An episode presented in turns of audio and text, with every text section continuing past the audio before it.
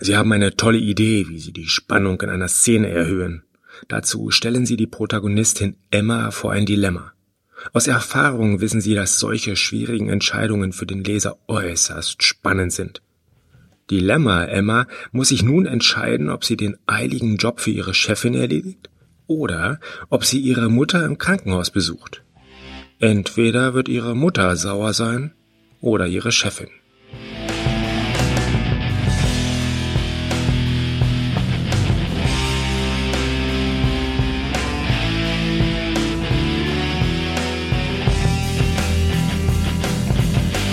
Mit diesem Zitat aus dem Hörbuch zu Stefan Waldscheids Spannung und Suspense sage ich herzlich willkommen zur Folge Nummer 80 der Büchergefahr. Mein Name ist Roland und ich stelle fest, Entscheidungen prägen unseren Alltag. Wie wir gehört haben, erhöht das die Spannung und für weitere Tipps dazu, also wie man die Spannung noch so alles erhöhen kann und was ergänzend rundherum dazu äh, zu beachten gibt und welche wertvollen Tipps einem dabei helfen können und welche Rolle auch die Suspense spielt, empfehle ich das Hörbuch zu Stefan Waldscheids Spannung und Suspense. Den Link zu eben diesem gibt's in den Shownotes zu dieser Folge und die Shownotes zu dieser Folge gibt es immer noch wie gewohnt, dort wo sie immer schon zu finden waren, unter büchergefahr.de Schrägstrich 80.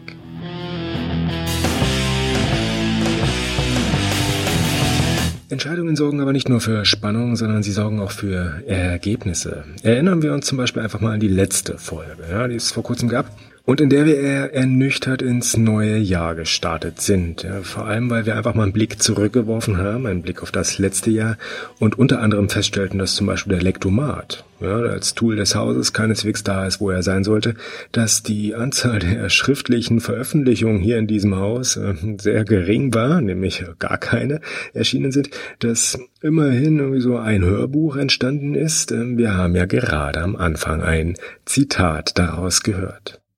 Aber all dieses Scheitern, ich nenne es wirklich mal ganz klar beim Namen, das, das lag nicht am guten Willen. Die Vorsätze, die waren da. Aber es waren vielleicht zu viele.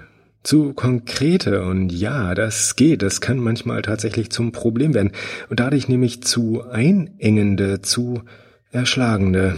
Prompt kam, was kommen musste, die Prokrastination schlug zu. Es war immerhin eine produktive, eine produktive Prokrastination, wenn es das Wort in dem Zusammenhang so überhaupt oder wenn es diese Schöpfung so überhaupt ergeben kann, aber getreu dem Motto. Wer das Geplante nicht machen möchte, der fängt einfach ein neues Projekt an. So kommt dann wenigstens beim Nichtstun trotzdem was bei raus. Aber dauerhaft ist das äh, trotzdem ganz ehrlicher Mist. Brauchen wir nicht drum rumzureden. So fühlt es sich zumindest an. Es fühlt sich auch nach Frust an. Und wer ist schon gern frustriert? Mal ehrlich? Eben. Also ändern wir den Ansatz. Und genau dafür gucken wir aber zur Inspiration erstmal kurz auf die ganz allgemeine Nachrichtenlage. Und ich picke mal zwei kleine, charmante Perlen heraus. So gab es vor gar nicht allzu langer Zeit zum Beispiel den Jahresanfangsrand von Mike Chatzkin, er ist einer von denen, die Auswirkungen des Digitalen ganz allgemein auf die Buchbranche beobachten und Anfang Januar ging es ihm zum Beispiel um einen recht allgemeinen Blick auf die Vielzahl der verfügbaren Bücher und die dieser eher geringe zugehörige Zahl der jeweils verkauften Exemplare. Ein Zitat und der Text ist auf Englisch, hier in eigener Übersetzung. Zitat. Heutzutage ist es nicht unüblich für Titel selbst großer Publikumsverlage nur eine kleine, dreistellige Auflage zu verkaufen. Manchmal sogar weniger als das. Ende des Zitats. Vielfach nur dreistellige Auflagen bzw. Verkaufszahlen.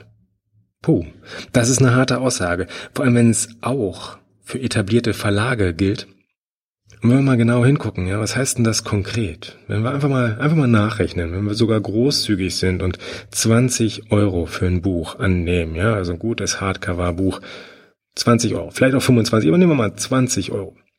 50 Prozent in etwa. Ja, und wir machen hier eine schnelle Pi mal Daumenrechnung, bleiben im Handel hängen, bleiben somit noch 10 Euro pro Exemplar für die Autorin und die gesamte Produktion mit allem, was im Verlag so dahinter steht. Wenn wir jetzt mal diese dreistellige Anzahl selbst großzügig aufrunden auf äh, ja, knappe 1000, nehmen wir ruhig die 1000, machen wir es glatt, sind wir im pessimistischen Blick sogar noch ein wenig optimistisch. Ja, dann haben wir unterm Strich 10.000 Euro, die sich der Autor, die Autorin und der Verlag für die gesamte Produktion teilen dürfen. Ja, gut, was das heißt für das Auskommen aller Beteiligten, äh, den Schluss überlasse ich jetzt jedem gern selbst. Ergänzend, ich habe gesagt, wir nehmen zwei schöne Perlen, ergänzend gucken wir mal in die Self-Publisher-Bibel von Matthias Matting.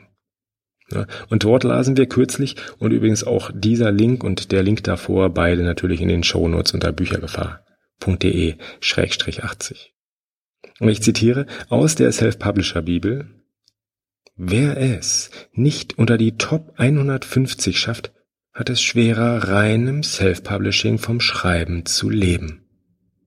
Zitat Ende.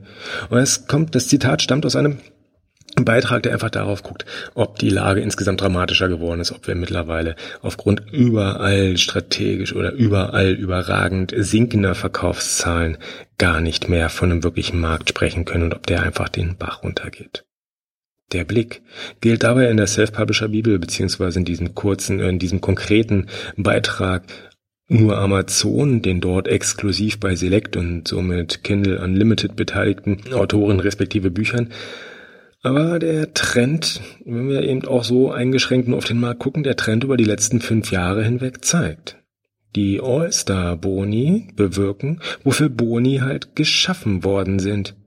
Die Spitze ein wenig mehr von der Basis zu entfernen. Die Gutverdiener verdienen hier also noch besser, die anderen eher nicht so. Und das ist tatsächlich der Witz von diesen All-Star-Boni, die eben ganz konkret wirklich nur heißen, dass jene, die bestimmte Verkaufszahlen oder die bestimmte Chartplatzierungen erreichen, halt einen gewissen Bonus on top bekommen. Das ist der Witz von einem Bonus. Und die anderen eben nicht. Das heißt, die Schere geht weiter auseinander.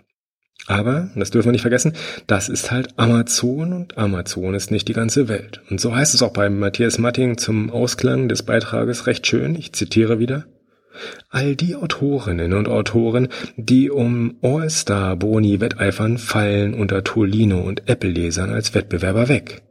Denn sie müssen sich ja exklusiv an Amazon binden. Zitat Ende? Ja, das ist doch sehr schön gesagt. Und es zeigt so ganz en passant, ganz klar, rumjammern beruhigt vielleicht das eigene Gemüt, bringt ansonsten aber wenig. Immer die gleichen Plattitüden zu pflegen. Bringt auch nicht viel. Also immer nur zu sagen, ja, die Zahlen gehen halt runter, was sollen wir machen, die Welt wird einfach schlechter und die Lage ist ganz dramatisch. Ja, meine Güte, kann man tun. Das Gemüt ist vielleicht irgendwie kurz befriedigt, aber es bringt nichts. Matthias Matting ergänzt es auch in den Kommentaren eben dieses Beitrages wieder recht punktgenau, das kann er gut. Und ich zitiere noch einmal. So funktioniert doch der Buchmarkt nicht. Ob jedes Jahr 80.000 in den Verlagen oder 120.000 Verlage plus Self-Publisher neue Titel erscheinen, verändert am Angebot faktisch nichts. Der Leser hatte schon immer mehr Auswahl, als er je gebraucht hat. Ende des Zitats. Ja, und das, das zeigt eins ganz gut. Es hilft nichts darauf zu gucken, dass die große Buchschwemme alles kaputt macht, dass darin irgendwie die einzelnen Titel untergehen. Es hilft nichts darauf zu gucken, dass einzelne Verkaufszahlen von einzelnen Exemplaren möglicherweise gar nicht so richtig rosig sind. Das Einzige, was hilft, ist, nicht aufzugeben. Weitermachen.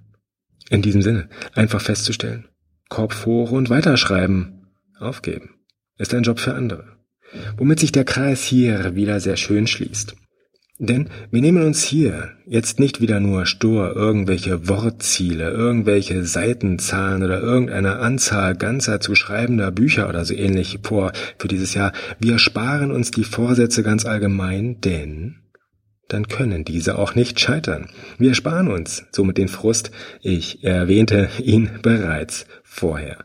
Stattdessen setzen wir ein positives, ein euphemistisches, ein nach vorne guckendes Thema für den Rest des Jahres. Herr Thema? Was heißt das denn jetzt schon wieder? Auch hier eine kleine Referenz an jemand anderes und zwar hat CGP Grey das recht anschaulich in sechseinhalb Minuten auf den Punkt gebracht und der Link in den zu den besagten sechseinhalb Minuten auf YouTube übrigens findet sich in den Shownotes unter, äh, ich glaube, büchergefahr.de schrägstrich 80 Und die Aussage darin ist im Prinzip ganz einfach. Ein Wort, ein Thema, ein Rest des Jahres. Und dabei reden wir nicht von einem großen Ziel, sondern von einer Einstellung, die kontinuierlich greift. Und machen wir es ruhig konkret. Machen wir, benennen wir es mal ganz genau so, wie es ist und sagen, das Thema hier für die nächste verbleibende oder für die nächste kommende Zeit ist fertigstellen.